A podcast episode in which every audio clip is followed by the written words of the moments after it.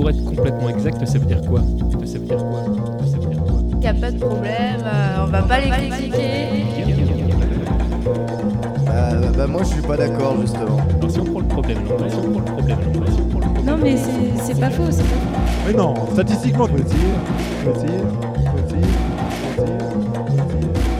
En tout cas, merci à vous.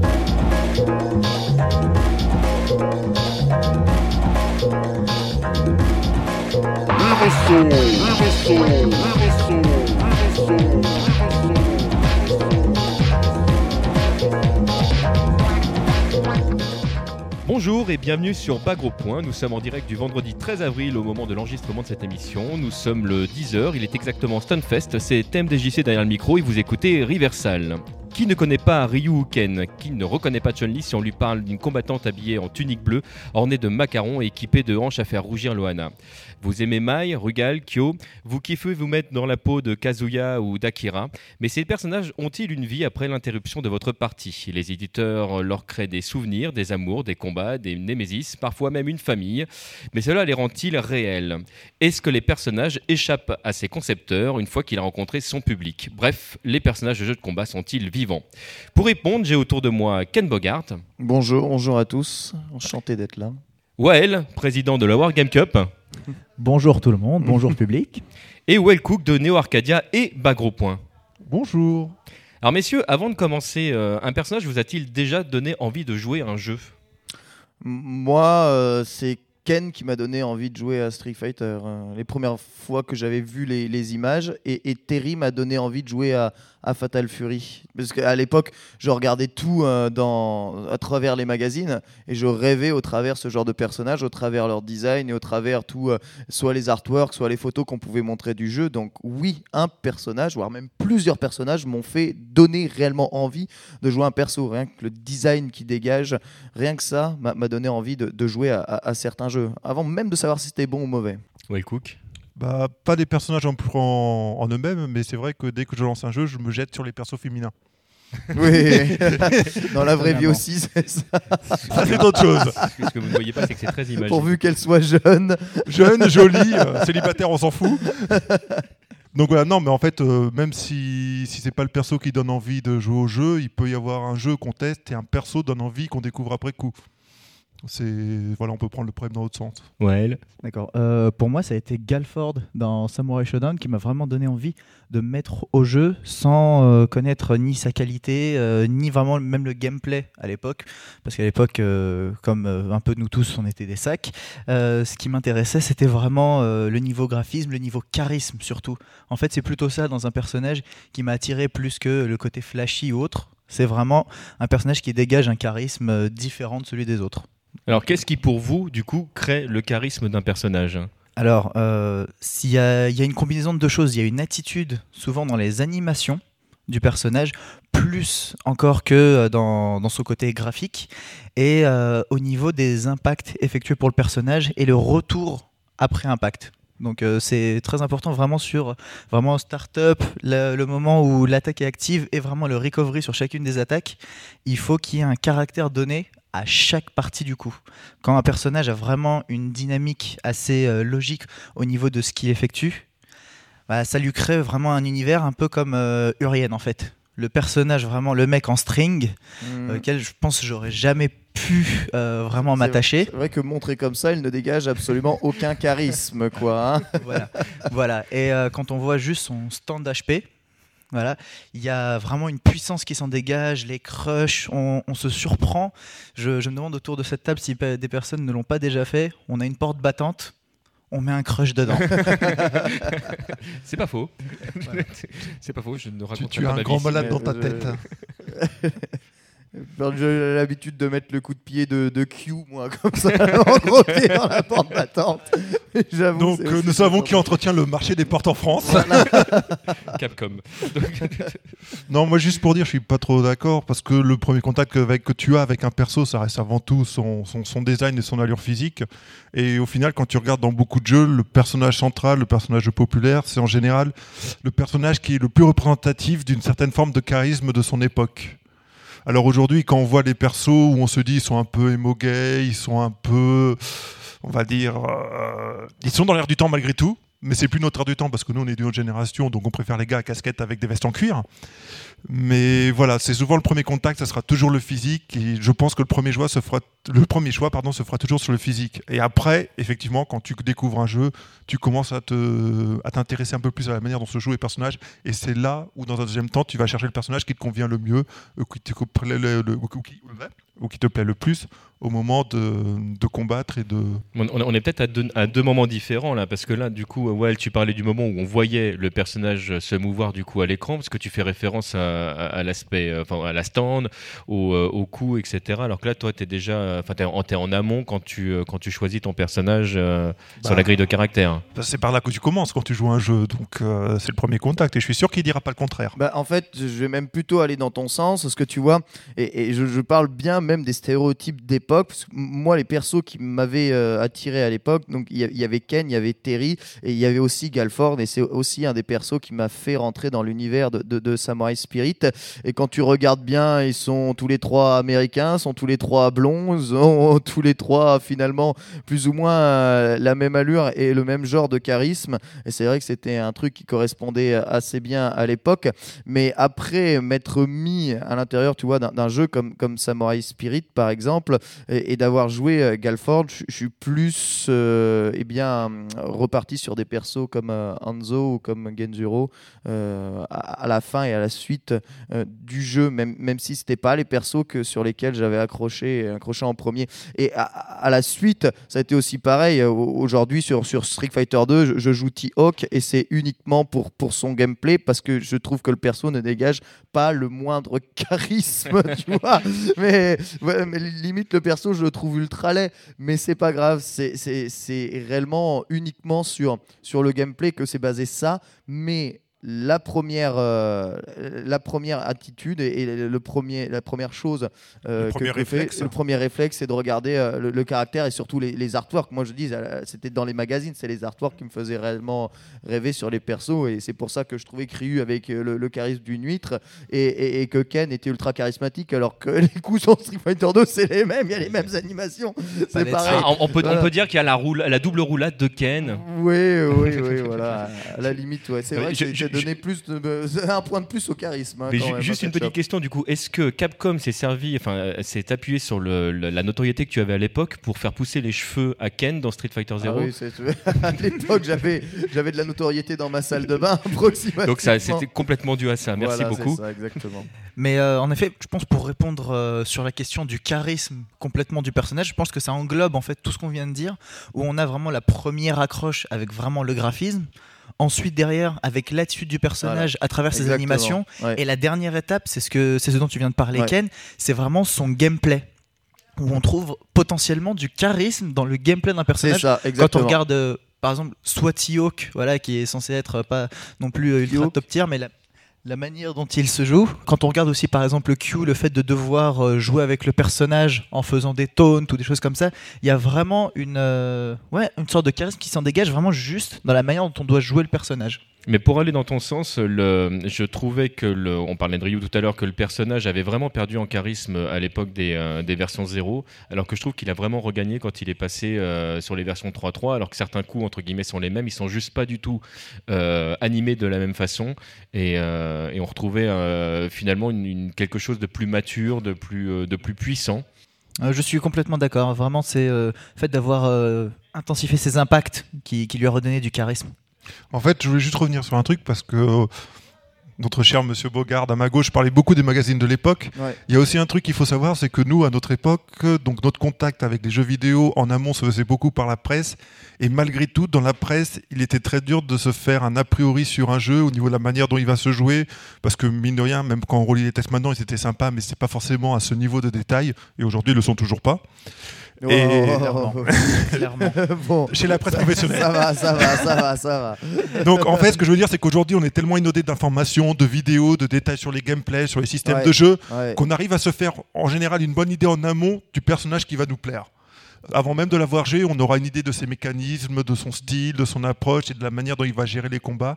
Et donc aujourd'hui, on arrive quand même à un moment où on peut se faire un a priori assez bon, assez en amont et choisir son personnage pour, son, pour sa manière de jouer avant Mm. son style de jeu, enfin, enfin, à son style graphique, pardon, contrairement à ce qui se faisait à une autre époque. Hmm. On était à une époque, effectivement, pour rebondir sur ce que vous disiez tout à l'heure, où euh, la, la- la première rencontre avec le personnage se faisait ou par, euh, par les, euh, les screenshots, ou vraiment par les dessins des, euh, bah, des personnages euh, à la Voilà. base. Ou, ou- ou accessoirement, pour ceux qui en avaient le plus de chance, par, par le biais de l'arcade, tout simplement, qui donnait directement un pied dedans, une approche dans le jeu. Quand on était plus ou moins petit, alors je pars d'une époque où moi j'étais petit, je suis peut-être le plus jeune ici euh, réuni autour, autour, de, autour de cette table. Mais euh, j'étais quand même assez petit, j'avais pas les moyens de mettre des pièces dans des bandes. Que j'ai saoulé? Maman, maman, s'il te plaît. Tu me donnes une pièce pour pouvoir jouer à KOF 94.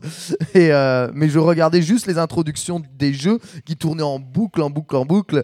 Et la bave, quoi. La bave sur certains persos qui accrochaient plus. Vous savez, souvent il y a les héros, les personnages principaux des, des, des jeux qui sont plus mis en avant dans les introductions. Euh, tu vois l'introduction de Fatal Fury spécial, par exemple. Tu as. Terry, tu as Andy, tu as 2X. Joe Higashi, ouais. Super Street 2X, tu vois. tu, tu as eu quelques personnages comme ça, mais et voilà, tu as Camille et Chun-Li ont eu une petite animation dans l'introduction de Super Street 2X, alors que les autres persos, on les, on les voit quasiment pas. Bah, Il y a Ryu suite, quand même.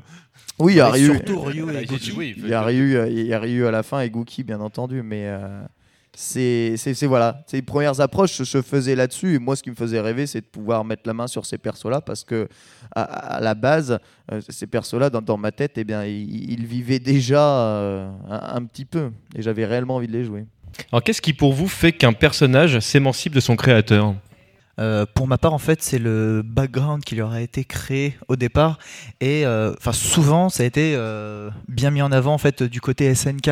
Pour moi, euh, pour, euh, pour toute la storyline Fatal Fury Art of Fighting, où euh, les fins des personnages donnaient souvent en fait une ouverture vers autre chose. C'était vraiment la première fois euh, où on avait le pendant de la fin de Retour vers le futur 1 dans Art of Fighting 1 avec un To Be Continued. On était là vraiment. Il va y avoir une suite. Comment tu l'as trop bien prononcé Ouais, je sais, je sais, j'ai j'ai fait, j'ai fait anglais euh, langue vivante 8. Donc, euh, en fait, j'ai surtout, j'ai surtout prononcé à l'époque comme je l'ai lu. C'est on, le- on le lisait tous c'est- comme ça à c'est- l'époque. Ouais, c'est- c'est très étonnant. Euh, maintenant, je pourrais le lire complètement différemment, mais là, quand je le lis, et même si je le relis maintenant, c'est to be continued. Continuez, Voilà. moi aussi, c'est vrai. Nao Loidingue, c'est tout ce que j'ai à dire. voilà. Et euh, donc c'est cette- c'était un, un petit peu cette ouverture euh, niveau scénaristique où on se mettait en fait un petit peu à imaginer ce qui allait se passer, euh, les réactions des personnages dans la suite. Donc on commençait à se baser sur des informations qu'on avait eues avant. Et souvent SNK faisait aussi ça, euh, donner les hobbies des personnages, les plats préférés, ce genre de choses-là. Et qui pouvaient nous permettre un petit peu d'imaginer Ouais. le caractère du personnage et commencer à se projeter dans l'avenir, à se dire ouais, je pense que vu comment je le connais, ce personnage-là, il devrait agir. Pardon, il devrait agir comme ça dans la suite. Et donc là déjà, il commence à s'émanciper de ce que le créateur voulait à la base.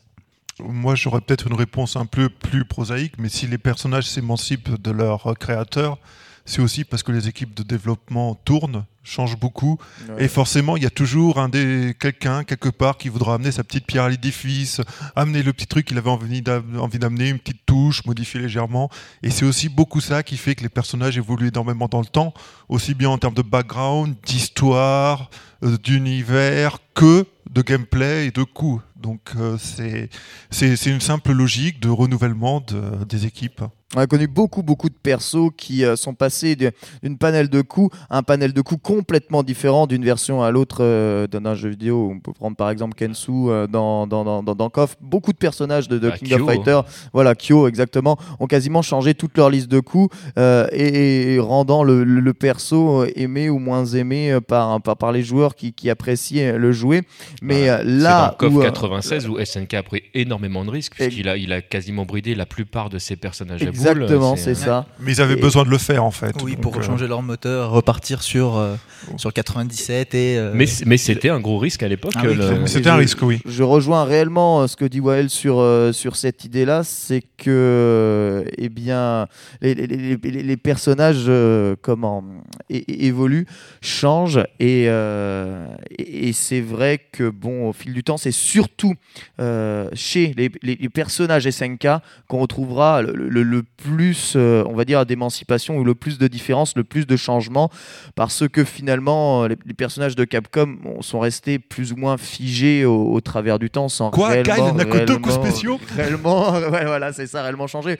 Moi, je prends le Guile du 1, je prends le Guile maintenant, il y, y a guère de différence, euh, mis à part sur ces normaux, le background reste quasiment le même, c'est c'est- c'est Jean-Claude Van C'était. Même pire que ça Et- dans, dans les, dans les premiers Street, puisque le- la plupart des personnages avaient une fin qui, qui fermait complètement l'histoire. Et On- en plus, c'est ça, exactement. Donc là, on avait une Chun-Li qui laissait tout tomber pour redevenir une, une jeune fille normale. Ouais. C'était une fin euh, dramatique. euh, bah, c'est- là, là, en fait, le- à l'époque, Capcom n'avait pas conscience du potentiel de, de son jeu et euh, ça se sent tout de suite dans, effectivement, dans la storyline des Par, par- personnages. par hein. la suite, ils ont fait fi de tout ça de toute façon. Et le scénario de Capcom euh, ne, ne- ne- ne ressemble plus à rien. Et c'est vrai qu'il y a une très grosse différence justement entre la philosophie Capcom et la philosophie SNK. Aujourd'hui, quand je joue à un jeu Capcom, je me contrefous de terminer le jeu et de voir les fins.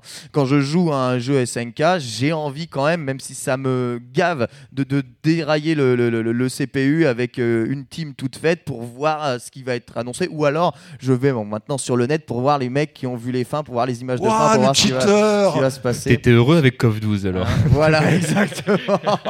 Ah, Le jeu, il donne envie d'être fini. Hein. Voilà, c'est c'est incroyable de, de se dire que j'en ai rien à foutre euh, de, de savoir ce qui arrive à Ken triste, dans, dans 3.3 et je, ça m'intéresse de, de savoir ce qui arrive à, à la Team Nest ou à, à d'autres teams dans, dans, dans KOF. Enfin, dans King of Fighters, c'est quand même particulier ces histoires parce que entre les multiples fins, les équipes qu'il Oui, faut oui, combiner et tout ça, là, là, là, le là, background je- est d'une richesse. la- enfin, la- l'histoire, la- la cohérence, le machin, je dis juste que l'histoire au sein de chaque épisode est juste gigantesque en C'est général. Beaucoup plus travaillé et justement parce que c'est plus travaillé, je pense qu'on peut beaucoup mieux s'approprier justement euh, les personnages de l'univers SNK parce que voilà, comme, comme on dit, on Et connaît puis- leur hobby, on connaît leurs patients, leur, leur passe-temps, on sait très exactement comment s'identifier à ce Et, genre et la mise en scène de la scénarisation dans les coffres et dans beaucoup de jeux SNK est quand même beaucoup plus dynamique Voilà. que ce qu'on a pu trouver chez beaucoup des autres concurrents. Ouais. Donc ça donnait vraiment à la fois un impact visuel, un impact narratif, et ça donnait à l'univers un certain charisme, on va dire, quelque chose qui donne envie de, le suivre et de s'y investir.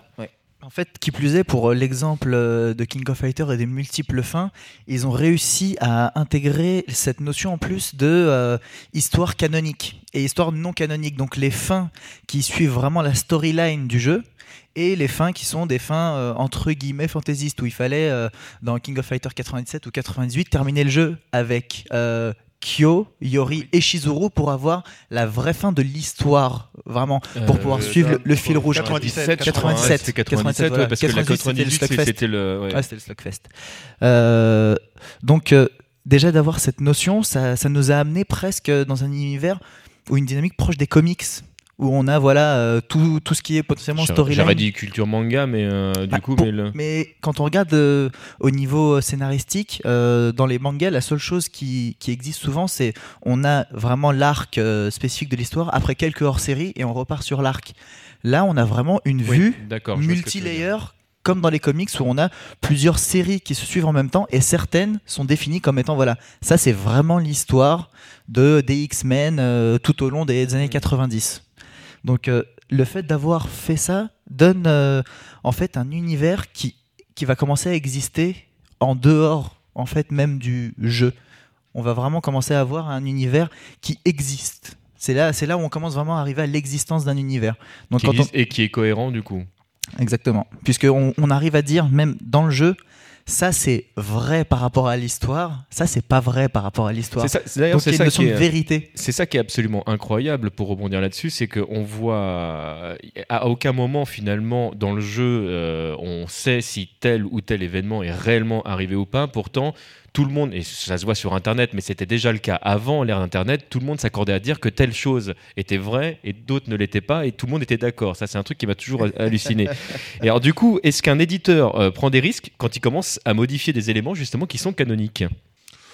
Bah, disons qu'il a parfois besoin de faire certaines concessions pour relancer l'intérêt de son univers. C'est- assez vrai, c'est comme ça qu'il faut plus ou moins euh, voir les choses, à mon avis.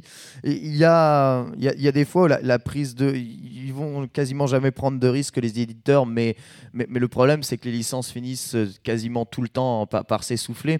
Du coup, euh, l'idée, c'est de repenser peut-être le gameplay de certains persos, voire même le design ou le background de certains persos, sans fondamentalement prendre des risques. Parce que, comme j'ai dit, à partir d'un moment, le- le- le- les, licences et les, les, mécanismes canoniques s'essoufflent auprès du public. Du coup, c'est pas de prendre un risque que de changer ou de repenser ça si c'est bien repensé.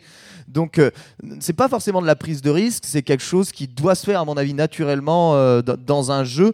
Et euh, bon, le, tout, c'est de savoir qu'il faut, quand même que ce soit euh, plus ou moins bien fait.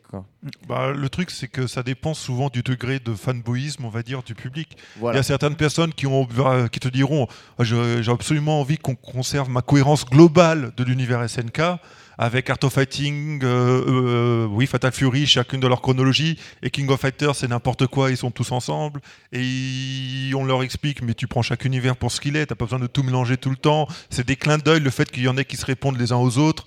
Et puis il y en aura toujours pour te dire un peu de manière hystérique non, mais c'est pas acceptable. Ceci dit, dans KOF, ils auraient très bien pu faire un, un Rio vieillissant ou etc. Ils auraient pu, totalement mais ça, hein. ça faisait pas écho aux autres séries si tu faisais Ouais, ça. Mais pour le coup, ils l'ont fait par rapport à Terry, par exemple, dans KOF 11, Ouais. où ils ont pris le Terry de, de Markov pour euh, derrière refaire un retour en arrière parce que visiblement il y a dû avoir certains fanboys qui n'ont pas apprécié euh, de voir Terry avec un autre euh, Ah, J'aimais graphisme. bien, moi. Voilà. C'est pas sûr que ce soit ça, parce que quand tu regardes King of Fighters 12, ils ont quand même fait un- une réinitialisation de tout le cast pour les revenir à tous ouais, les designs d'origine.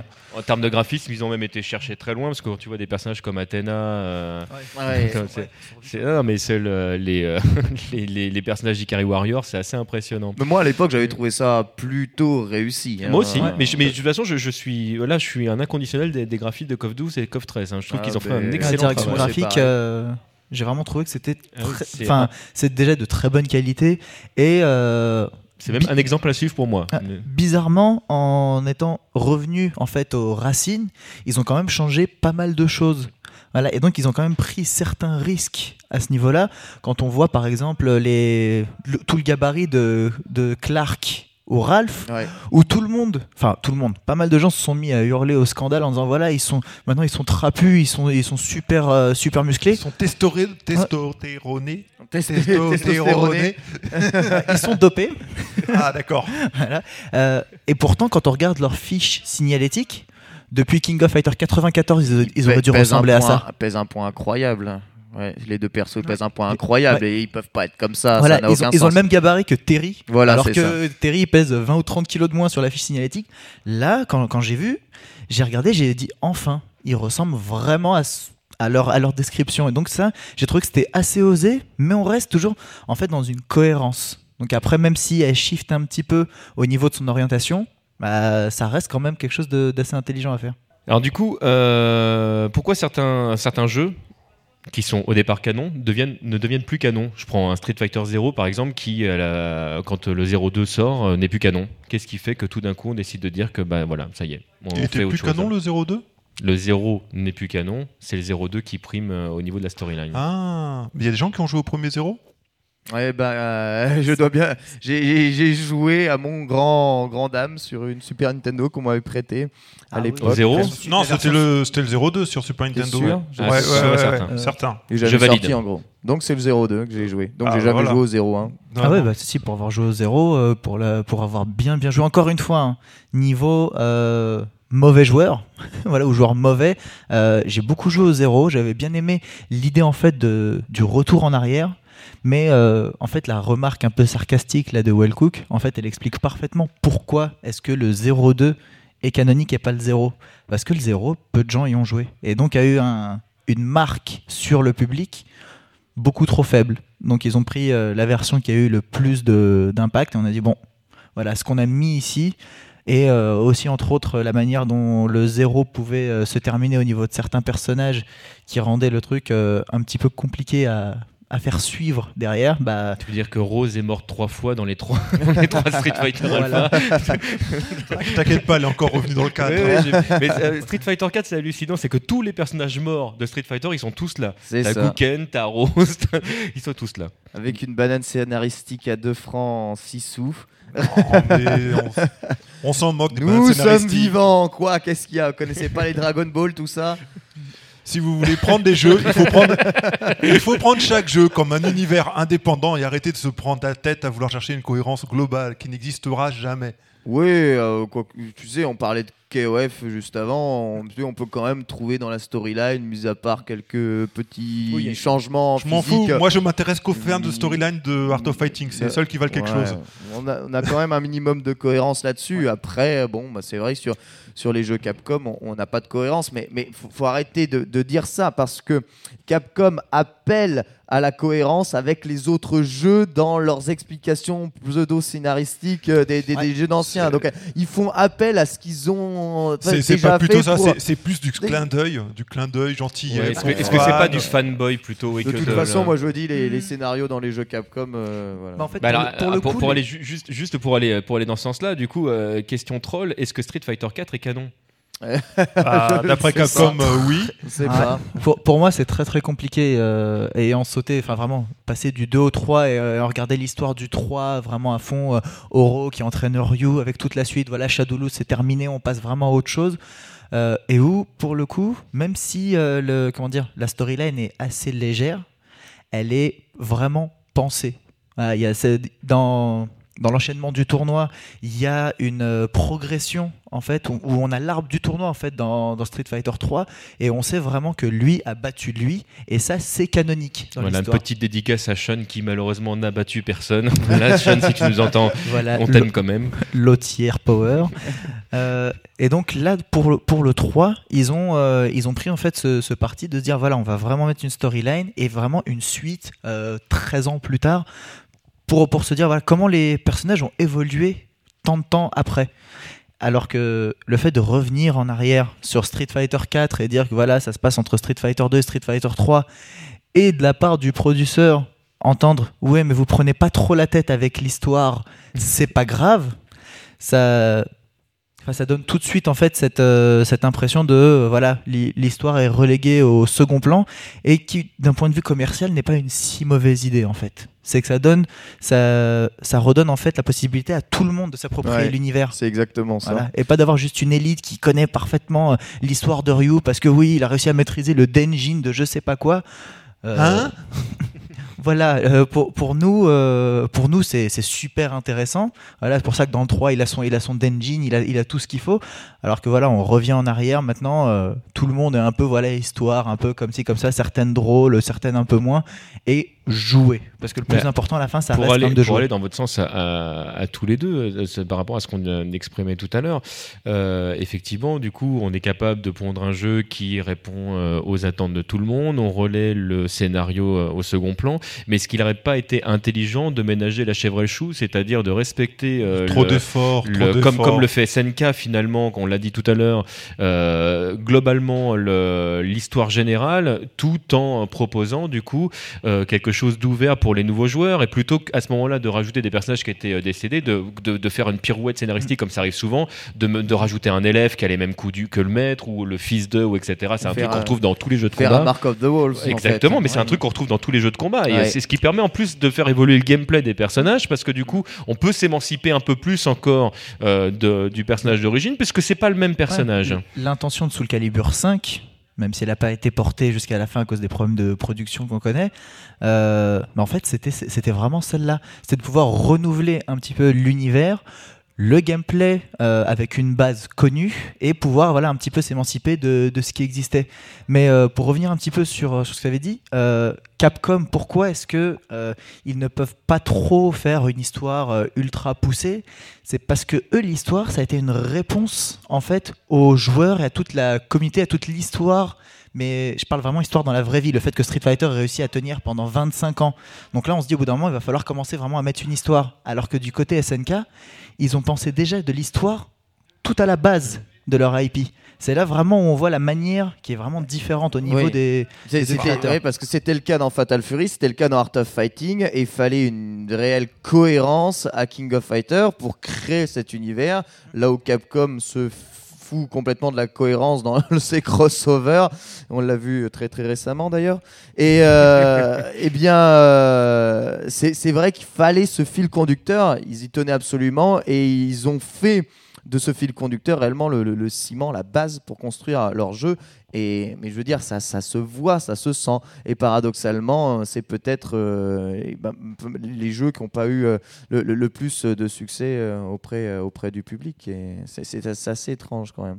D'ailleurs, ce qui est assez étrange aussi, c'est que tu disais que, que, que, que KOF avait une base très comique et, c'est très juste. Et pourtant, le jeu a toujours beaucoup mieux fonctionné au Japon qu'aux États-Unis, où finalement, au Japon, les, les comics, c'est quand même largement, largement en dessous euh, des mangas. Et les mangas, c'est très, très scénarisé. Plus ou moins, les, les lignes sont quasiment les mêmes. En tout cas, quand on parle des shonen, c'est plus ou moins. Le, le- Ça dépend le- desquels. hein, je- Non, mais enfin, si, si on, si on parle des, sh- des shonen vraiment, enfin, dans le sens commercial, ce qui a fonctionné, Voilà, ce, exactement. a vu, euh, ce qui est arrivé jusque chez nous. euh, Exactement. Commence pas, Wellcook. Hein.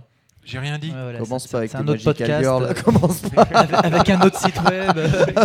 Non, mais moi je voulais juste dire une chose, c'est que enfin, souvent quand on voit les développeurs japonais, on a l'impression que par rapport au public qui suit leur jeu, ils, ils écoutent pas vraiment le public et ils croient en fait répondre aux attentes du public au lieu de répondre vraiment à ce qu'on leur demande. J'ai toujours l'impression qu'il y a un léger décalage entre ce qu'ils font et ce qui est attendu de la part des joueurs. Et Euh, moi, je, moi, je ressens, je ressens un peu sais ça pas. aussi, mais peut-être que je fais, on fait, on fait peut-être pas partie de, de, de- de la catégorie de joueurs visés, c'est possible aussi. hein, Je sais mais- pas, vous parlez de ce qui se passe actuellement, quoi, dans, dans, dans le Japon moderne et dans la production des jeux euh, Ouais. en ce moment au Japon. Ouais, ouais, voilà. ouais, ouais. Je suis assez d'accord avec vous, ils sont un peu complètement déphasés par rapport au marché en ce moment. euh. À la rigueur, je pense qu'ils devraient pas écouter les joueurs. Oui, oui, bah, ça dépend quel joueur ils non, écoutent mais enfin, en fait. hein. ils, pe- ils peuvent faire des tests pour tester leur jeu. Écoutez-nous Voilà, il faut écouter les podcasts de non, Bagro non, non, mais en fait, Alors. parce qu'ils osent plus partir dans certaines directions, développer des idées ou aller chercher des choses sans forcément toujours consulter, machin, et après ils cherchent à faire des compromis, et forcément ça paralyse un peu leur capacité créative.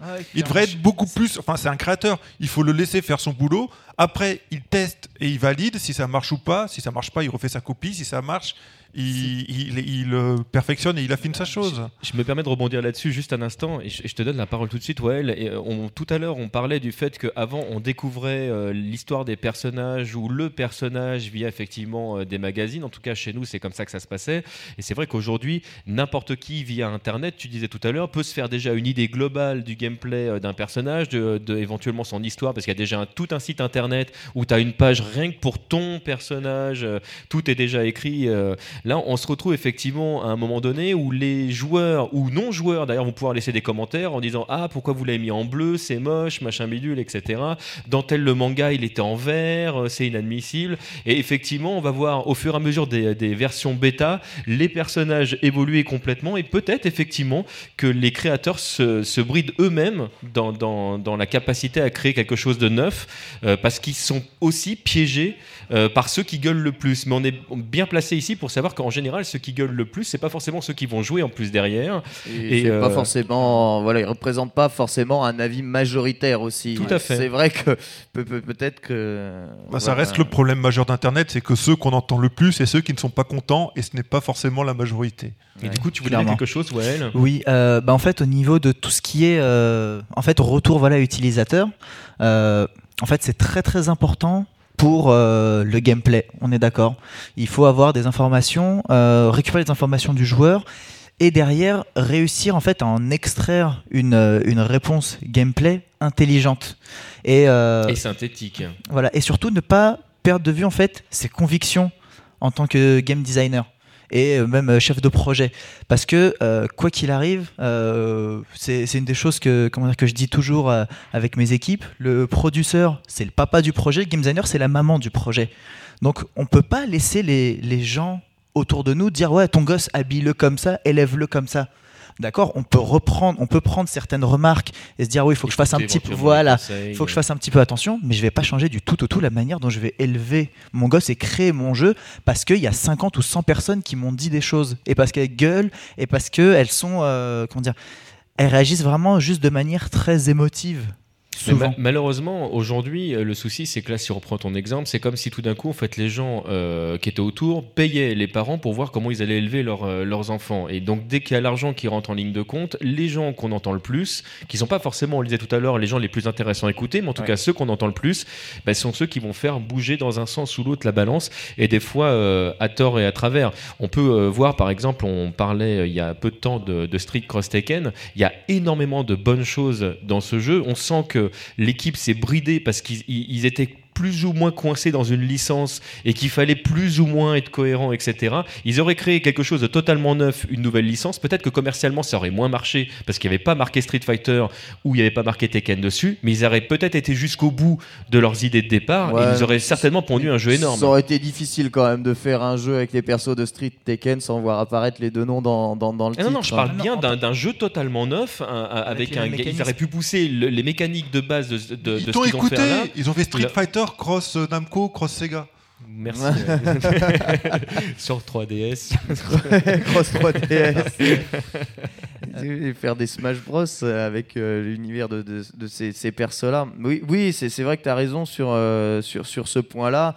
Après, euh, bon, bon, sur Street Fighter Cross Tekken, c'est encore autre chose. On a réellement l'impression que même d'un point de vue du gameplay, ils ont été en manque d'imagination. Ils ont Oui. voulu Quoi, créer ils avaient système de quelque chose.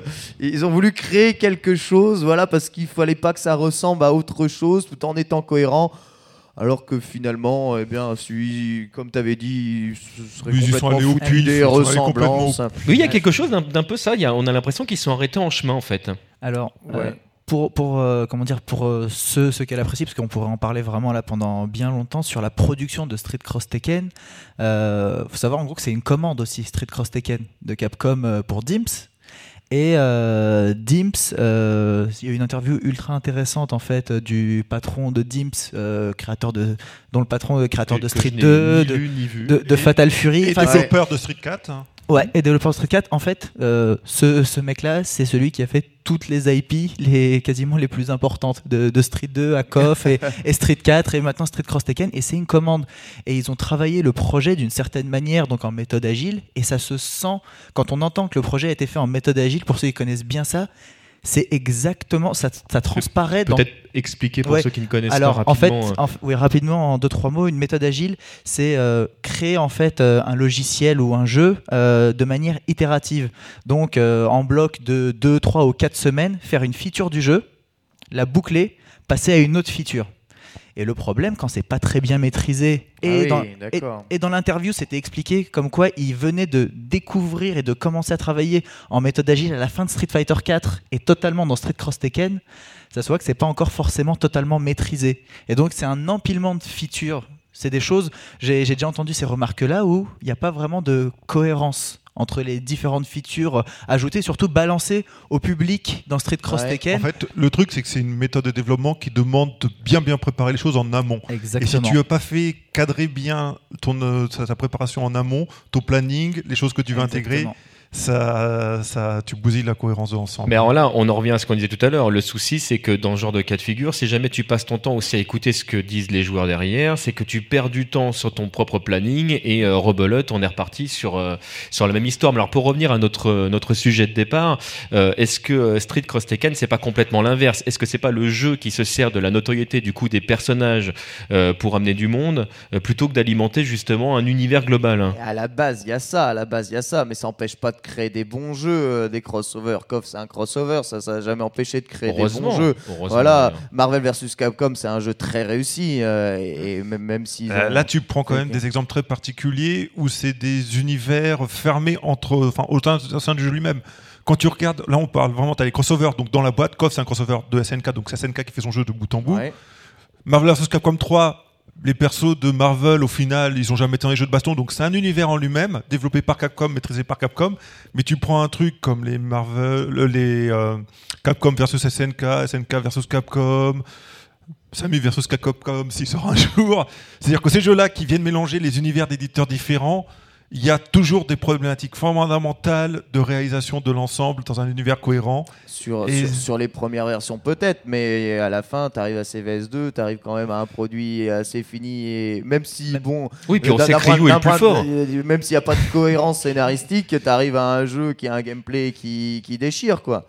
Bah, c'est pas un gameplay qui déchire, c'est qu'ils ils arrivaient tellement pas à faire un gameplay qu'ils ont mis plein de trucs dedans pour faire plein de trucs différents. Oui, Ah, mais ils je ont, te mis plein, trouve de- dur. ils ont mis plein de trucs maîtrisés dur, parce qu'ils ont mis plein de trucs avec du choix, justement. Voilà. Moi, je suis pas trop fan du choix Parce outrance. le- Ça, c'est un point de vue personnel. Bah, ouais, mais là, dans Street Fighter Cross Tekken, il laisse pas le choix. Et on se retrouve vrai. avec des trucs inutiles, mais pour de vrai, mais que tu peux quand même utiliser, que ça n'a pas de sens en fait.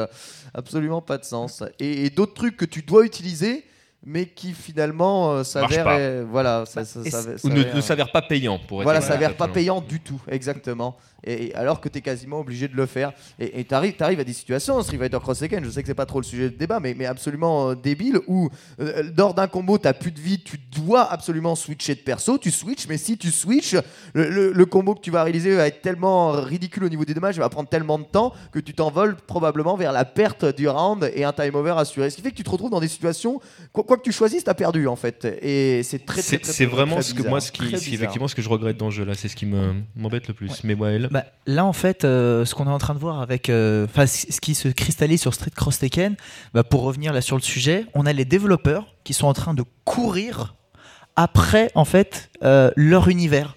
Donc, leur univers, leur, euh, là, entre. Je et- dirais plutôt qu'ils courent après les joueurs. Oui, mais le problème, c'est que pour atteindre les joueurs, ils doivent aussi récupérer leur univers. Et là, je pense, le fait que ce soit une commande, le fait que, en effet, les personnes qui ont travaillé sur les projets, bah, c'était peut-être pas celles aussi euh, du départ au niveau des, euh, des IP, bah, fait que euh, ils sont ils sont au four et au moulin en même temps pour essayer de, plaire aux joueurs, de récupérer un petit peu toute l'histoire de deux licences différentes. Bah, c'est là qu'on voit en fait les licences sont plus grandes que les, que les créateurs. Voilà, on arrive à un cas de figure où les créateurs sont pas assez, entre guillemets, c'est peut-être un peu dur, mais forts pour, euh, Ouais, pour contenir, pour, con- pour contenir en fait euh, la licence Street Fighter et la licence Tekken en même temps. C'est les deux plus grosses licences de jeux de baston de tous les temps. Donc euh, ils, ils ont peut-être pris le truc un petit peu, c'est peut-être un petit peu trop gros pour eux. Ils auraient peut-être dû le prendre d'un autre côté, même si voilà, Ils on va pas refaire le match. Combien de temps? C'est une bonne question parce que Tout- tout compris, Ouais. euh, trois ans si je dis pas de bêtises, entre le moment du début du projet et le. Trois ans? le, et le- trois le- ans pour le- développer les persos Tekken. Pardon. Ouais. Excusez-moi. Mais Trois- enfin attention, en trois trois ans, ans, je ne sais, pas- moi je peux pas vous dire si en trois ans ils ont de- le- au, début ils ont euh, pissé leur première ligne de code. Ouais, hein. Il y a peut-être, il y a peut-être eu. euh, La phase active a fait peut-être ouais, un an. je ne sais euh, pas à du tout. Je- oui, entre- entre les- je informations que parle des phases de développement pur et dur, quoi. Je serais incapable de te dire. Ouais, après, ouais, l'initialisation du projet, juste euh, signature de contrat. Je et- pense que c'est plus voir que le ça, tout, avec, ça- avec les trucs ça- de, à mon avis, c'est un projet qui dure depuis. Surtout que les discussions pour ce genre de- d'échange de, licences, c'est long, c'est très long. C'est très très long. Franchement, sur les trois ans, il y a- ça m'étonnerait pas qu'il y ait un an de discussion euh, seulement sur euh, est-ce qu'on y va? C'est clairement. J'avoue. Mais Et euh, encore, encore, on était dans, dans un cas de figure où Arada et Ono se connaissaient très bien, ce qui, ce qui a facilité beaucoup de choses. Ouais. Euh, dans d'autres cas de figure, ça a été, ça a été Street beaucoup Cross plus hein. Tekken, la meilleure chose qu'il y a eu du jeu, c'est toute la com en amont qui était assez délirante. hein. Ah, qui, est, qui est assez génial. Euh, De toute façon, ils sont passés maîtres dans, dans l'exercice, mais est-ce que ça suffit Sincèrement? non, bah non, parce que les, les- les joueurs sont malheureusement pas dupes, hein, et moi je le, je le ressens bien parce que euh, bon, bon, bon, le jeu, moi je, je l'aime c'est bien, Street Fighter Cross Tekken, j'y joue. Oh, le vendu Non, non, c'est vrai, je m'amuse dessus. il est fun. Et, et j'essaye de faire transparaître voilà euh, mon, mon amour du jeu euh, au travers certaines vidéos. Et, et je vois bien que la sauce prend pas. Les joueurs sont pas dupes. Ils me disent mais les décors sont moches la musique elle pue tu vois. Tout ce qu'un casual fait qu'il achète pas un jeu quoi. Le filtre graphique, et voilà, le, magnifique. le- le filtre graphique et, et les, euh, les gameplays, oui, j'arrive à faire les combos facilement, c'est cool, mais mon adversaire en face aussi, et je passe 10, 15 secondes dans un combo à, à pas pouvoir euh, euh, J'ai pas signé pour jouer à Blaze Blue, et, euh, et c'est vrai que ça, ça les gave un tout petit peu, mais mais mais il y, a- il y a plein de petits problèmes, de petits détails. Rien que le système de tag, déjà pour, pour, pour le grand public, euh, c'est c'est à mon avis un système qui, qui est foireux complètement. Non, faut que ça reste une option dans les jeux en Voilà, fait. exactement. Ouais. Ça fonctionne très bien dans Marvel vs Capcom. C'était en 3 vs 3. Ça a toujours été comme ça dans cet univers. Ça fonctionne très bien. Les joueurs ne veulent pas autre chose. Tu Mais prends là un- pendant à KOF, mais- c'est pas c'est pas du 3 versus 3, c'est on change de perso mais ça reste du Voilà, round c'est par du round. relais. Voilà, euh, non, non, un mais contre un. Co- Co- KOF, c'est pas du tag Voilà. battle. Moi, je Donc, parle, euh, du, je parle, voilà. je parle réellement du tag. C'est-à-dire qu'il faut des solutions quand même qui parlent aux gens, qui soient simples à ça, Je parle aborder. réellement du tag battle. Alors, euh, peut-être que tu faisais une- des teams de deux. Pour moi, il n'y avait pas de problème. Mais, mais le fait d'introduire du tag dans, dans un jeu qui a les mécaniques de Street 4, c'est réellement Street Fighter 4. Le jeu, et, et même, je vais me dire, Street Fighter 4 aurait dû ressembler à Street Fighter Cross Tekken. Dans les premières phases de développement Street Fighter 4, il y avait Oui, il y déjà avait les, le- les oui. repêches sur les counter hits en l'air. Il y avait déjà il y a eu des voilà. phases, il y a eu des versions avec des chaînes combo. exa- euh, Exactement, il y avait ce genre déjà de, de, de système là. On a même eu du pari à un moment. Oui, Ouais. on a tout eu de toute Bah façon. même ça avait été même quasiment annoncé dans le jeu le pari et puis ça a été enlevé à la fin. hein. Non, mais ça, ils ont bien Bon. fait en revanche, à mon avis. Ouais. euh, Parce que Street 3 est Street 3, Street 2 est Street 2, Street 4 doit être Street 4. Voilà. Mais c'est pas parce Ouais. que le système de Paris j'aime pas, c'est juste parce que il faut une identité à De chaque ce jeu. point de vue-là, ouais, Voilà. t'as Ou sinon, on complètement fait Street Fighter là-dessus. 3.4 à, ce moment-là, d'accord. Oui. Mais le système de Paris. Ceci dit, là, je t'avouerais que dans Street Cross Tekken, et on est complètement à côté du, du- du sujet, mais qu'importe, le, le pari me manque, moi. Parce qu'il y a des moments, je me dis que le- peut-être je serais plus à l'aise si je pouvais à un moment Ouais. me défendre d'un- combo qui dure Bah, 3 moi- heures. euh, le- que, mais bon, Bah, c'est ça, un moi autre j'ai débat. mis génial, on a mis l'alpha counter, mais on n'a pas pensé à mettre des, des bursts par exemple sur les Voilà. combos à rallonge. Mettre un burst juste Il y pour a arrêter le l'alpha combo. counter tel qu'il est dans un Street Alpha dedans? Il y, a- il y a, Ah ouais? Y a un alpha Ah ouais? counter dans Ah, le je jeu. alpha counter. Mais tu vois, là, tu es en train de parler du fait qu'il n'y ait pas un burst. Le burst n'existe pas dans l'univers Capcom. Entre guillemets, même si dans certains jeux, ça peut, ça peut exister. Mais ce que, ce que je veux dire, c'est que pour euh, tout truc courant qu'ils intègrent voilà, dans pour tout. Ouais. l'imaginaire commun, Ouais. donc, et c'est là où on voit que euh, voilà l'univers est, euh, est vraiment, enfin tout, tout le caractère de, de la licence aussi prime, c'est que on aurait pu le mettre dans le gameplay, Ouais. mais ça ne colle pas. C'est pas au niveau gameplay, c'est pas canonique par rapport à ce qui existe quand tu Ouais, vas quand tu vas lier Street ça. Fighter et Tekken, même s'ils ont fait d'autres choses, euh, peut-être un peu sujettes à caution. Bah là, pour euh, pour cet exemple-là, ils ils n'ont pas pu euh, ils n'ont pas pu aller vers un chemin de gameplay qui aurait été beaucoup plus intelligent parce qu'ils avaient des Beaucoup limites aussi de l'univers ils ont ils ont leur ils ont leurs limites en fait à, à l'univers qu'ils peuvent pas dépasser Ceci dit, ils ont quand même fait un pied de nez à plein de choses dans, dans, dans cet univers-là, puisque bah, si on prend ne serait-ce que le gameplay de, de base de Tekken, euh, là on est complètement à, à côté. euh. c'est d'ailleurs, moi, mais là, on va rester justement sur les personnages, on va essayer de revenir dessus, mais ce qui, ce qui m'ennuie typiquement dans, dans cette licence-là, c'est le c'est- cet à côté complet aux deux licences de base sur lesquelles ils étaient censés s'appuyer pour pouvoir créer un univers cohérent. Et c'était deux univers en termes de gameplay qu'il était pour moi impossible de, de faire cohabiter. Ouais, alors ça, on verra, mais je trouve quand même que le gameplay des persos de Tekken est très très bien respecté quand même euh, dans le jeu là d'un point de vue d'un point de vue global. Je veux dire, Tu m'as Ah. répondu ne serait-ce qu'un Capcom euh, Cross Namco. ouais. Pour moi, c'était nickel. Tu réglais tous les problèmes parce que déjà, tu n'étais Ah pas oui, obligé de justifier Ouais, du fait que, ouais. que, te- que tu étais euh, quelqu'un de euh, tel ou tel ou tel superficiel. jeu. Mais peut-être, peut-être, peut-être, mais ça, ça permettait de s'émanciper de tout et de vraiment pouvoir justement s'appuyer sur les personnages et les, les amener dans un gameplay qui était peut-être différent de leur jeu d'origine. C'est le fanboy qui est en toi qui parle, tu vois, c'est ce que je Mais- disais tout à l'heure. mais c'est vrai qu'il y a la y a cohérence. C'est vrai qu'il y a le souci de cohérence. Quand tu quand tu donnes un nom tu es obligé de te lier à ce nom là et c'est vrai qu'en faisant ce que ce que tu viens de dire ils auraient pu s'en émanciper. Mais euh, il y a aussi quelque chose c'est que Tekken là la manière dont il a été fait les persos de Tekken pour moi c'est vraiment les persos les plus intéressants en fait dans dans Cross. Parce qu'ils amènent du neuf, complètement. Ouais, ça- euh, bah, en, en effet, quand on regarde, j'ai l'impression qu'ils ont maîtrisé en fait de plus en plus entre guillemets ce qu'ils avaient commencé avec Street Fighter 4. Donc avec les persos Street 4, ils ont quasiment rien fait de neuf. Quand on voit les persos ajoutés même du côté Street, euh, quand on regarde Hugo, l'ajout d'Hugo, enfin Hugo en plus d'être complètement pété, euh, son, son gameplay est très plaisant. Voilà, Ouais. c'est Tu serais pas un fan de Street 3, toi? oui, Je, je le concède. mais, mais, mais par exemple, euh, les Ibuki, les Dudley, les Makoto dans, dans Street Fighter 4, je ne peux pas. Je n'y arrive pas parce que je suis un fanboy de Street 3. Alors que là, avec, euh, avec Hugo, dans Cross, ils ont réussi à lui amener un gameplay, mais alors complètement différent de Street 3. Il se Oui, joue, ça- oui. il se joue à l'opposé quasiment de, il, de, il a de- des combos, de ça veut Hugo. rien dire. Ouais, il, a des, il a des combos et ses shops elles servent à rien. C'est Voilà, il, il a, il a aucune allonge euh, sur ses shops, donc c'est génial. Euh, mais ils ont réussi à amener en fait un souffle nouveau pour ce personnage-là, et la même chose pour Tekken. Et par contre, les personnages de Tekken et le gameplay euh, 2D, en gros euh, de Tekken 2D, Il ressemble pas mal en fait à une version de Tekken. Tekken euh, 2D, c'était celui sur Game Boy Advance hein Non, Tekken Non 2D, Tekken 2D euh, sur, sur Game Boy Advance, c'est pas un 2D. Sur, euh, il a les changements de plan. D'accord, euh, c'est lequel il y a alors changement de plan. le- Tekken 2D, euh, c'est celui qui existe sur mobile en fait. D'accord. Euh, C'était. euh, Voilà. hum, Il n'y avait pas une version qui était sortie sur. euh, C'était pas une, une- une- une- un ersatz de Tek- Tekken 3 qui était sorti sur Engage ou quelque Alors, chose comme ça ça, c'était la version encore une fois 3D. D'accord Il y avait une version 3D. Il y avait- il y avait- euh, il y avait pas de je, vais, de je vais mettre les plan, choses au clair crois, à propos de l'Engage. Tous les jeux qui sont sortis sur Engage quasiment étaient des portages de jeux GBA. D'accord. Ouais. Oui, oui, c'est vrai, on en avait parlé en plus. Indeed. Euh, on s'éloigne encore du sujet. ouais.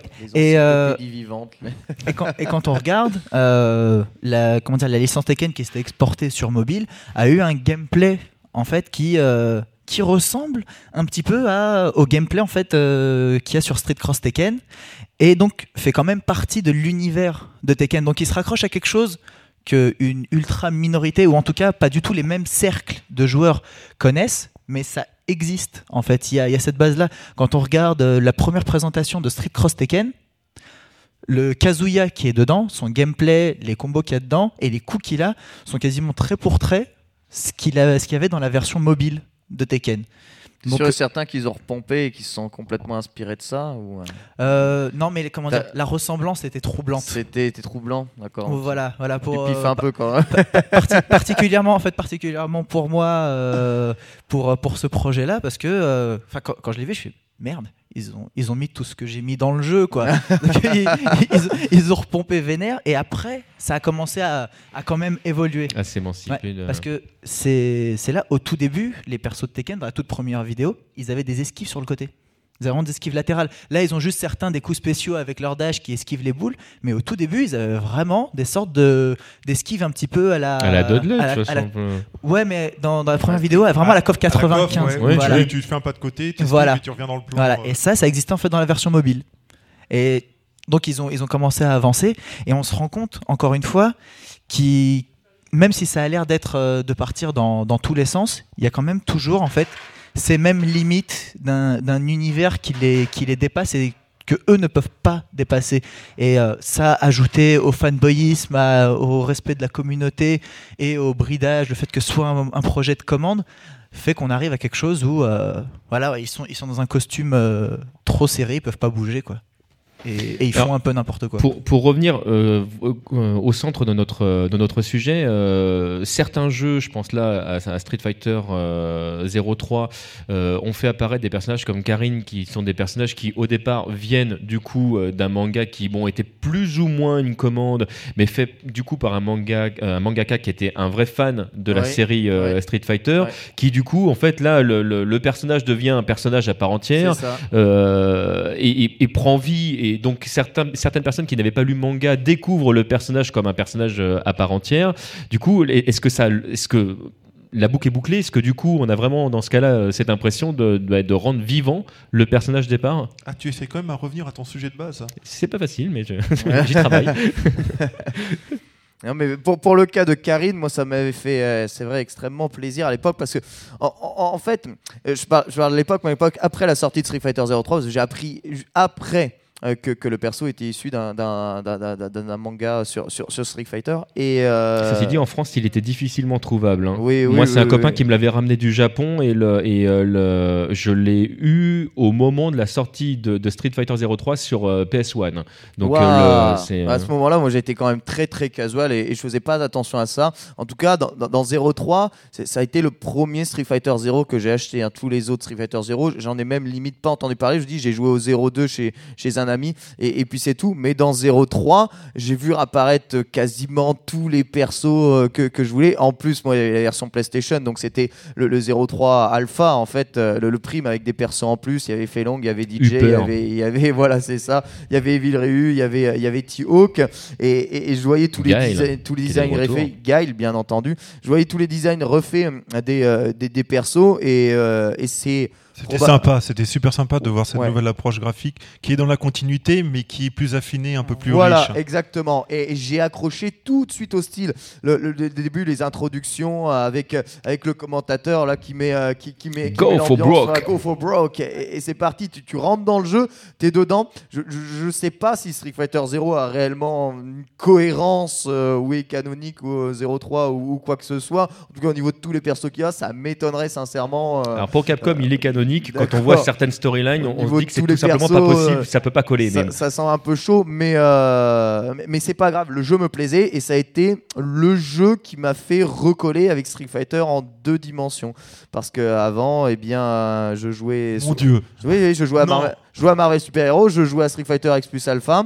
euh, mais euh, Street Fighter en deux dimensions, euh, on n'avait pas entendu parler euh, avant, avant 03. Enfin, on, on- on pourrait discourir si Street Fighter EX est un jeu en 2D ou pas, mais le, dans- Ouais, dans, dans le ouais, gameplay. ouais, mais enfin, enfin, mais genre- bon, J'entends Mais- par là, voilà, c'est Avec des pixels. à Rika, voilà, Voilà. exactement. Ce, ce jeu-là, j'adorais d'ailleurs. moi aussi. Et, euh, Mais là, euh, quand, quand on voit ce que, ce que Ken dit, c'est que l'histoire dans Street Zero est pas canonique, on va dire, même si c'est chine à dire que c'est le cas. Ah non, Euh, zéro, la première, le Capcom Oui, te dit que c'est plus canon. Ça, Oui, c'est réglé. Je, parle- mais je parle la suite, même voilà. 02, 03, voilà, ok, ouais. voilà, 03 encore plus que les autres, je vois pas comment il pourrait être canonique. Oui, Vraiment, surtout vrai. 03 parce que ils, Bah ils- oui, on est d'accord, voilà, particulièrement sur voilà. c'est ils ont ils ont réussi en fait à bah, en fait à s'appuyer sur ce qu'ils ont construit dans le dans le 0 et dans le 02 pour faire un 03 ultra cohérent par rapport en fait à cette euh, juste cette euh, petite bulle de leur euh, de leur marque en fait. En fait, pour eux, Street le Zero. 03, c'était le Street qui raccordait Street 02 à Street Fighter 2. C'était le. le- ouais, le- c'est le- ça, c'est ça exactement ça. Bon. Voilà. Vous Mais- voulez pas dire alpha plutôt que zéro? Ou Ah, Alpha. j'ai- du mal. C'est pas c'est pas de l'élitisme euh, à deux francs, mais c'est je les ai connus que- vraiment que comme ça, donc euh, Ouais. j'ai vraiment du mal à dire. Alpha. en plus, il y a des versions alpha des zéros, donc c'est c'est- c'est chiant hein, si, si on commence à mettre alpha. Ah, le, la- le 02 Ouais, alpha. 0 de Oui. alpha. ouais. le Le 02 gold, tu veux dire Voilà, le gold. Voilà. Qui n'ex- qui- qui n'existe pas d'ailleurs. Et de le 02 dash, dash, suivant les hein. versions. Hein. Ouais, 02 dash. ouais, ouais, c'est ouais, quand, quand j'ai dit que j'ai retourné à 03, j'avais acheté en japonais en fait Street Fighter 03 sur PlayStation. J'avais fait même pucer ma, ma console juste pour, Pour ce ce jeu. jeu-là euh, parce que je voulais pas jouer en 50 Hz. Ah, C'était ouais. hors de question. étonnant. Donc ouais. euh, voilà. Bah, Moi, tu vois, j'avais trouvé la solution. Je jouais sur mon iMac en émulation et donc du coup, j'avais le 60 Hz. Waouh. Oh le bobo, il a un Ouais. iMac. Moi, je Euh, je mais, euh, mais mais là-dessus, enfin vraiment, c'est, euh, je trouve, que c'est un, un super exemple. Leur 03, il m'a toujours fait penser en fait au, c'est un peu leur King of Fighter 98. Oui. Qui est pas Ouais, du tout, qui est pas du tout lié à l'histoire, mais qui se rappuie sur absolument tout au niveau, bah, en fait, de ce qu'on a créé des personnages. Donc on n'a même plus besoin vraiment de les raconter. Tout le monde sait à peu près où ça transparaît au niveau de tout ce dont on a parlé au début. Et les intros des personnages de jeu avaient tellement de charisme que ça oui. donnait envie de jouer, euh, Ouais. tous, même tout seul, quand tu vois un, un Sagat contre Adon euh, dans voilà, le. mais, mais c'est- c'est- ça faisait c'est- très coff justement. Ouais, oui, ça, faisait très très coff et c'était pratiquement une des premières fois dans, dans l'univers de Street Fighter qu'on voyait des trucs comme ça. Ça faisait très coff, mais c'était moins bien réussi que Donkov. Je ouais, ah, il y a bah, certaines euh, d'accord, mais franchement, il y a certaines intros qui déchiraient. C'est-à-dire, que tu cours après quelque chose que fait la concurrence, mais en fait, c'est très fade. Alors, je vais pas défendre Capcom là-dessus, mais je trouve qu'ils avaient réussi à trouver leur propre ton, leur propre oh, style, et euh, vraiment, j'aimais vraiment les intros de Street ah, Fighter 03. Oui, c'est eux qui ont inventé les textes chiants avant les matchs où tu vois les portraits, ça dialogue. Ouais, c'est ah, vrai. Bah, je trouve ça chiant. Repris après dans énormément de jeux, même 5. Mais pe- pe- personnellement, euh, j'aime bien moi ces textes-là. Ça n'apporte absolument rien au niveau gameplay, mais euh, voilà, c'est de la production value en plus et euh, et ça bah, ça apporte à l'univers. Ouais, à Non, chaque mais fois, à l'époque, j'étais assez fanboy pour les lire tous aussi. hein. Mm, Mais voilà. aujourd'hui, Voilà, ça, mais- aujourd'hui, ça me gonfle. Ah, Ça puis attends, ça dans, le- dans participe à la réalisation. Je vais prendre l'exemple d'un jeu, deux jeux SNK très très très connus. Vous avez Real Boot Spécial et Real Boot 2. Dans Real Boot Spécial, la réalisation déchire. Il y a les introductions, il y a tout. Tout est bien mis en scène. Dans Real Boot 2, il n'y a plus Il n'y a rien. plus rien. Mais ils n'avaient Plus plus de place sur la rien. cartouche. Hein, oui, non, mais d'accord, mais mais il n'y a Non, plus rien. pas- Et le- Effectivement, il n'y a même pas de séquence d'intro, il n'y a même pas de pause de victoire. Et, le, jeu est ultra fade. Voilà, il aucune ambiance. comme pas possible. alors que le gameplay est absolument Alors que le, le- le fantastique. gameplay est largement meilleur que, que, que, que- que le spécial. Mais certains disent je préfère le Mmh. spécial juste parce que voilà. Ouais, bah, il- parce il qu'il y a une ambiance. L'ambiance, ça compte beaucoup autour des tournois, Bien des sûr, c'est euh. c'est incomparable. Et vous voyez, rien qu'aujourd'hui, on peut parler de ces choses-là. Dans, dans Street Fighter Cross Tekken, il n'y a pas d'ambiance, mais ça fait, ça, fait, ça fait partie aussi de, de ce qui fait vivre les personnages à l'intérieur d'un jeu. C'est c'est ultra, ultra important. Voir un personnage qui arrive et qui se bat. Qu'est-ce qu'il dit du vivre Voir un personnage qui arrive, il voit son adversaire en face et il lui fait une petite taune comme ça, et ensuite après il se fout sur la gueule dans l'amour et dans la paix. Tu te dis, mais, mais il, il- il a des émotions, il rend quelque chose, et tu t'attaches directement. C'est ce que à je reprocherais notamment à Street Fighter 4 où du coup tu te retrouves avec tous les personnages qui disent tout le temps la même chose en début de match. Il n'y a pas y a, vraiment il y a- de. il y a des de- matchs de rival de- quand même de- qu'ils ont essayé de Non, mais oui, mais créer que tu- dans, que- dans- que dans tu le vois, mais tu l'as que que dans tu le mode histoire. Voilà. que tu ne vois que dans l'histoire. Il y Tu en peux a pas jouer plus. contre Voilà, exactement, il y en a pas plus. Tu prends Street Alpha 3, l'intro entre Ryu et Ken qui reprend la séquence du film et tout, Ouais. ça, ça te déchire. c'est- Ça, ça j'avoue, déchire Là, complètement. c'est mortel. Et- Andy et May avec le petit bébé et tout, pardon. Bah, et quand, ouais, non mais quand on regarde ce qu'ils ont fait, les efforts qu'ils ont fait dans Marvel vs Capcom 3 là-dessus, Oui. c'est absolument génialissime. Et en plus, au niveau de la, alors là vraiment chapeau pour la localisation, pour euh, tous les textes de fin Ouais. où ils ont fait un travail. euh, là, on, on peut rien dire dessus. Mais, Ils se sont même appuyés sur des sur des choses connues en fait du public français. Ils, ils nous ont mis des clins d'œil sur des choses qu'on connaît. Où on a Ouais. on a trombone euh, à la fin qui nous dit ouais euh, le- comment dire la- l'argent enfin l'argent est un souci qui te retient et je vais t'enlever tous tes soucis. Ils nous sortent une référence des inconnus dans la version française. Ça veut dire qu'ils se sont en fait ce qui ce qui donne aussi euh, plus de corps à une euh, à un univers, c'est quand on se rend compte que les créateurs ont mis vraiment bah, du cœur à l'ouvrage, de se dire voilà, ils ont regardé les détails, les choses comme ça. On, on a, on a beau en tant, que, en tant que joueur pas forcément prêter attention à fond, ça transparaît. Et quand on se rend compte que quelqu'un voilà, s'est vraiment défoncé pour faire euh, son jeu, eh ben, Respecte le fan que tu es. voilà. Parce, et comment dire qu'on apprécie ou pas en fait la direction qu'ils ont pris. On voit, ils ont mis beaucoup de boulot là-dedans. Bah, putain, ils sont- Alors que Skullgirls en français. on, on- on- on verra le patch. Voilà, On ça verra sera le mot de patch. la On verra le fin, patch. je Il sera- pense. On verra le patch. Oui, tout à fait. On, va, on arrive vers la fin de notre émission. Juste euh, avant de terminer, euh, quel est votre personnage Donc, tout univers, jeu de combat confondu, quel est votre personnage préféré? Euh, Terry Bogard, je pense. Moi Non, Je connais la réponse. hein, là, c'est pour les gens qui ne te connaissent pas. Non, non, en dehors de moi, dans Soul Calibur et dans euh, Virtua Fighter, je crois, oui, c'est ça. Je dirais Chun-Li. Normal. Elle est classe, quoi. Se bat avec ses pieds et tout. Moi, Tu as j'adore. raison, tu as raison. Ou alors les ninjas. Ou les, ouais, les ninjas, t'as pas le droit. ninjas. Je joue souvent les ninjas aussi. Tu- on, on précise effectivement que Will Cook apparaît dans plusieurs jeux, mais c'est un autre débat. Euh, bah, en fait, pour moi, c'est c'est vachement compliqué parce que c'est par euh, IP, mais euh, vraiment. euh, si, si tu devais retenir un personnage. Bah, bah, en fait, je m'étais pris la tête un petit peu là-dessus pour l'artwork de mon stick. Je me dit voilà, qu'est-ce qui cristallise le mieux? J'ai mis Kyo à la fin. Ouais. C'est vraiment euh, parce que j'aime beaucoup la personnalité en fait euh, de de ce de ce caractère dans, dans l'univers où vraiment il On comment dire il est, il, est, il, est il est chiant comme pas deux. euh, c'est les, les choses le saoulent. Vraiment, c'est un des rares personnages où vraiment on le voit dans l'histoire. Au bout d'un moment, il est saoulé. Voilà, arrêtez, euh, voilà, je- j'en ai marre, euh, je vais me barrer, euh, je suis plus pote avec mes potes, mais juste parce que j'ai un caractère pourri. Hein, et pourtant, quand il faut faire les trucs, même ça le saoule, il va les faire. Ah, C'est c'est le côté shonen. Il peut pas ne pas y aller. Quoi. Ouais, le- mais il y va pas, il y va pas du tout pour euh, ouais, je vais sauver euh, l'amour et l'amitié. C'est bon, là tu, tu m'as, tu m'as pété la tête, je vais te défoncer. C'est vraiment ça que j'aime bien, où c'est quand même assez différent euh, des, des autres personnages. De oui, voilà, t'es le grand méchant, je suis le, me- le, le mec élu et je vais, et je vais tout exploser. C'est ce que j'aime bien. Pour la personnalité, j'ajouterais aussi Mai Shiranui. qui, a, qui a beaucoup de personnalité. Voilà. Merci. Bon, bah écoutez, Et toi, attends, messieurs- attends, attends. Et toi alors, ton personnage préféré Ah, Ah c'est ouais vrai C'est quoi cette histoire D'accord, d'accord, très bien, très bien. Vous me posez la question. Eh bien, mon personnage préféré, celui qui m'a fait découvrir les jeux de combat en 1987, euh, c'est Ryu, et il m'a accompagné dans quasiment tous les jeux auxquels En j'ai même temps, c'est joué. facile, il y est dans et, tous. et même quand il n'y a pas Ryu dans un jeu, de toute façon, il y a Ryu Il y dans a un Ryu jeu. dans un jeu, Donc, même quand il y est pas, c'est vrai, c'est incroyable ça. Il n'y a pas de problème. Ah, et- Messieurs, vraiment, merci beaucoup d'avoir participé euh, à, à ce podcast. Merci, Merci au de vos public. lumières. Merci, au à public euh, Au en public, délire, à, à la foule en délire. Voilà, et puis voilà, je rappellerai donc qu'on était euh, en direct euh, du Stunfest.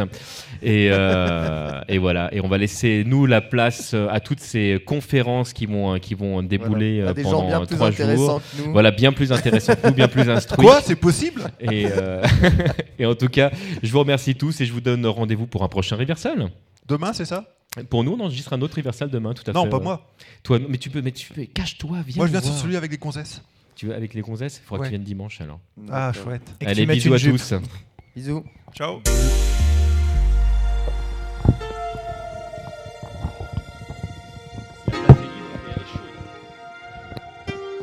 Ça, il fait fuir, mais euh, faut essayer. Oh là là, t'es méchant. Mais non, statistiquement, tu finiras par en trouver une.